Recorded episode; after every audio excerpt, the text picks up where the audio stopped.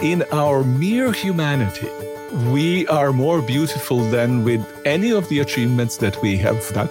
Key to our humanity is to learn how to value ourselves and how to value others. Each of us has a dignity that ought to be honored. Welcome to Live Well and Thrive, a podcast recognizing the hard work, dedication, and diversity of our team at Kaiser Permanente Northern California. I'm your host, Carrie Owen Plietz. Today, we're here to record our last episode of 2023. I can't believe it. We have an incredibly special guest, Dr. Miroslav Volf, a Henry B. Wright Professor of Systematic Theology and founding director of the Yale Center for Faith and Culture. We're here to talk about Dr. Volf's new book, A Life Worth Living, and how we can distill some of the key wisdom from his book for our day to day lives. A warm welcome to Dr. Volf, and thank you so much for joining me today. Oh, Carrie, it's such an honor to be here with you today, especially given the audience of folks who listen to your podcast so faithfully. So thank you for having me. So let's start with a little bit of background. Dr. Volf's book is based on a popular class he teaches and draws on a variety of examples, religions, philosophies, and historical figures. A Life Worth Living helps people explore the questions that lead to a happier and more satisfying life. The book tackles what you call the question, quote unquote, so, Dr. Volf, in the popular imagination, a life worth living is perhaps the pursuit of, you know, desires and happiness. And for some people, amassing wealth and status and who knows how many clicks on social media. So, I've heard you use the metaphor of the vessel with holes in it to illustrate how this type of pursuit can leave us just wanting. Perhaps there's another way Uh, yes, Carrie, this image of a leaky vessel comes from Plato, from one of his dialogues, where he illustrates that seeking pleasure, wealth, status, money is futile because the more you get, the more you lose and more you want more.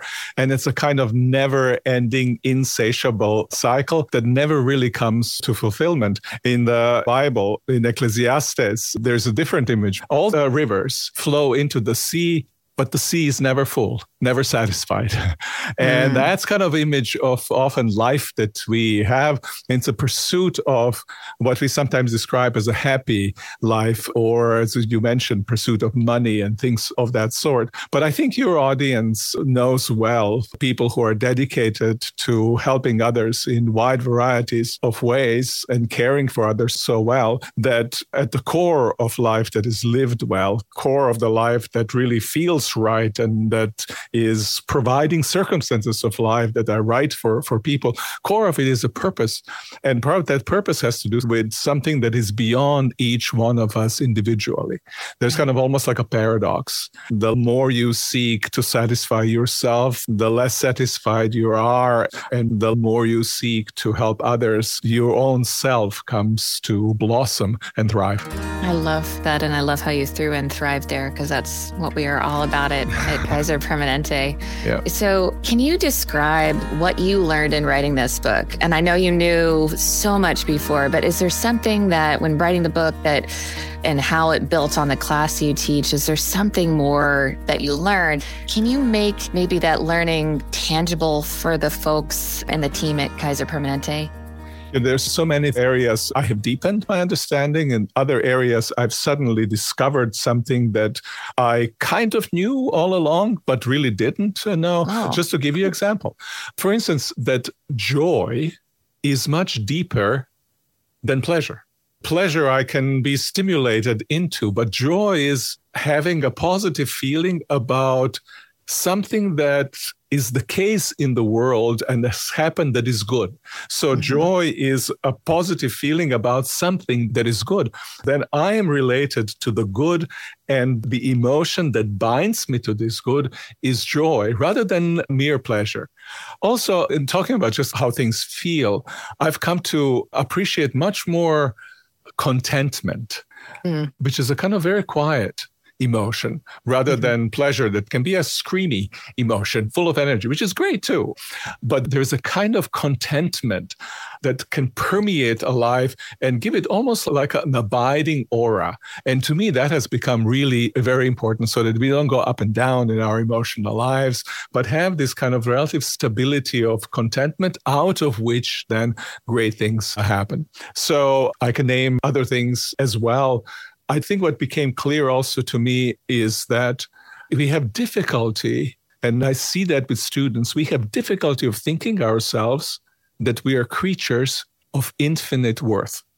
Mm. And that we're creatures of infinite worth even before we have actually done anything. that's interesting. That's a, that's a strange idea, right? Think of it. I, I know of a child yeah. who was born, and nanny of that child was present during the birth. And mm-hmm. when the boy was born, she exclaimed, Nothing else matters as much as your being there and arriving to us. Mm. And I think many people have that feeling about a newborn, almost yeah. like a new world has been born. But isn't that mm. ascribing something like this incredibly high worth before anything was done?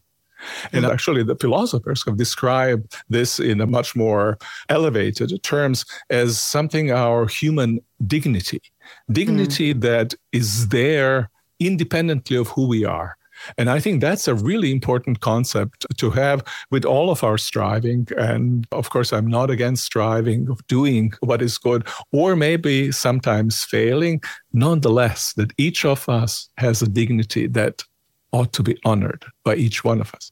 I love that so much, especially in talking to colleagues who are close to retirement and feeling that their worth and who they are is so attached to what they've accomplished. So it's so hard to step away from the career thinking that there's a loss of worth. Or there's people who attach their value to the physical assets that they have, the car they drive. And what I'm hearing you say, it's so much more than that. Just the fact of our humanity is something to be celebrated. And that's so rare these days because we index our value to achievements that we have. And in some ways, rightly so, because people who work hard, they do great things, amazing things.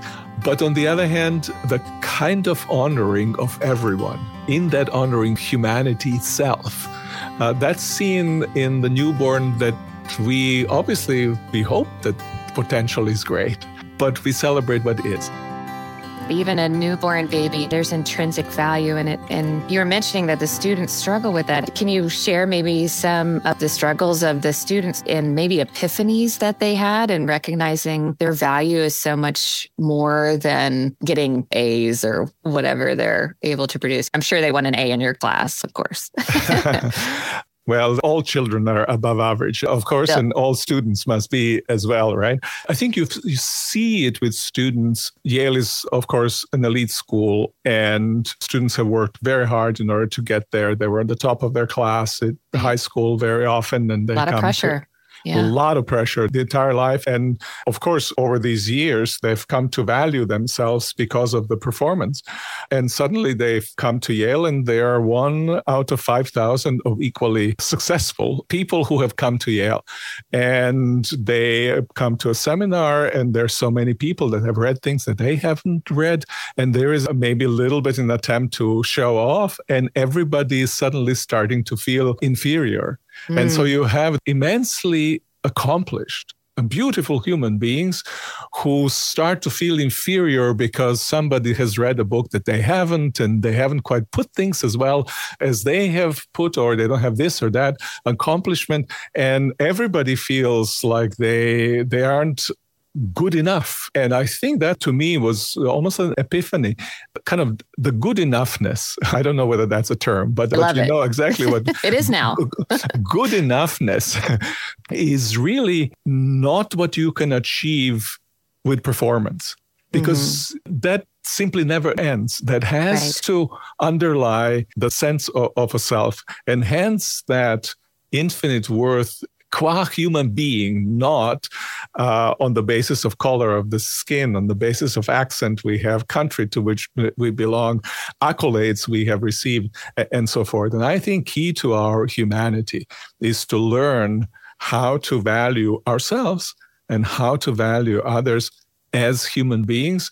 You know, one of my favorite uh, thinkers, I have many favorite thinkers, but one of them is Kierkegaard. And he says, building on one of the story that Jesus tells and compares lilies in the field to glory of Solomon. And Jesus says that Solomon, his glory, was not clothed as beautifully as one of those field lilies.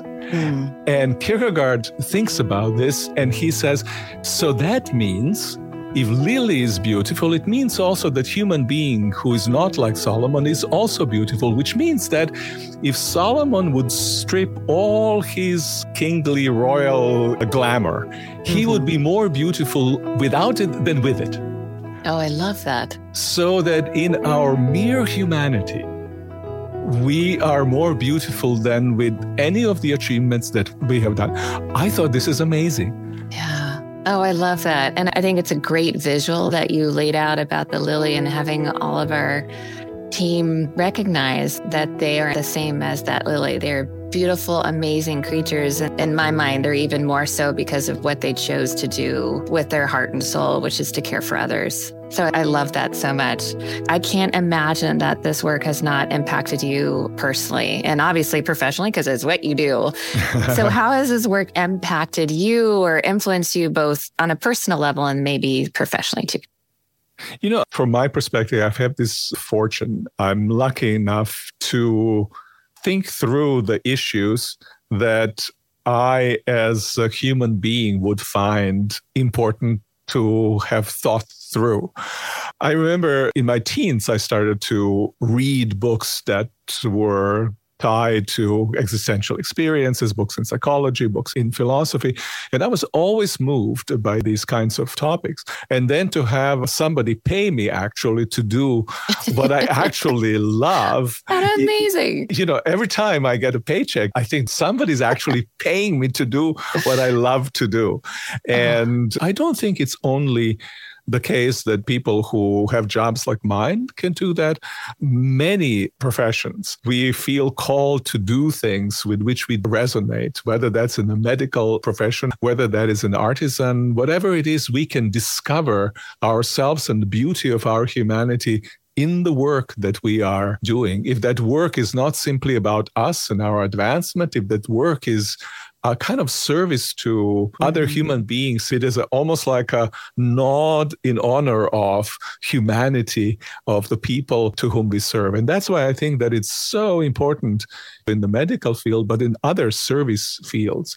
When we deal with people and they're in a really fragile kinds of states, for there to be honoring of them as human beings. And I've had such experiences when I was being treated by medical professionals. It's amazing what it does for you. You're highlighting this beautiful gift that we have to be able to care for people at the best days of their life and the and sometimes the worst days of their life. To be able to share that part of the life, it's a gift and a privilege. And I love how you said it's a nod and an honor to humanity. I, I think that just perfectly encapsulates what our team does every day.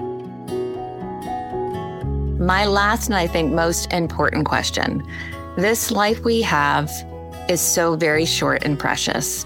What key takeaways would you invite our listeners to consider to build into their daily lives? Which will potentially make a meaningful difference in their overall happiness and personal well being. So, one of the things that I found immensely important is, as I mentioned, we study various traditions and also Jewish tradition, and we invite students often to take on and try out some of the practices. And in the Jewish tradition, observance of Shabbat is a very important uh, practice. And as we read and prepare with students to observe that when I teach the class, we often read Abraham Heschel's book called Sabbath. And there he speaks about Sabbath as being a kind of time of celebrating the goodness that is, mm. rather than striving to create something good that might be needed in the world. Six days, you work to create something good, but one day, you celebrate the goodness that is.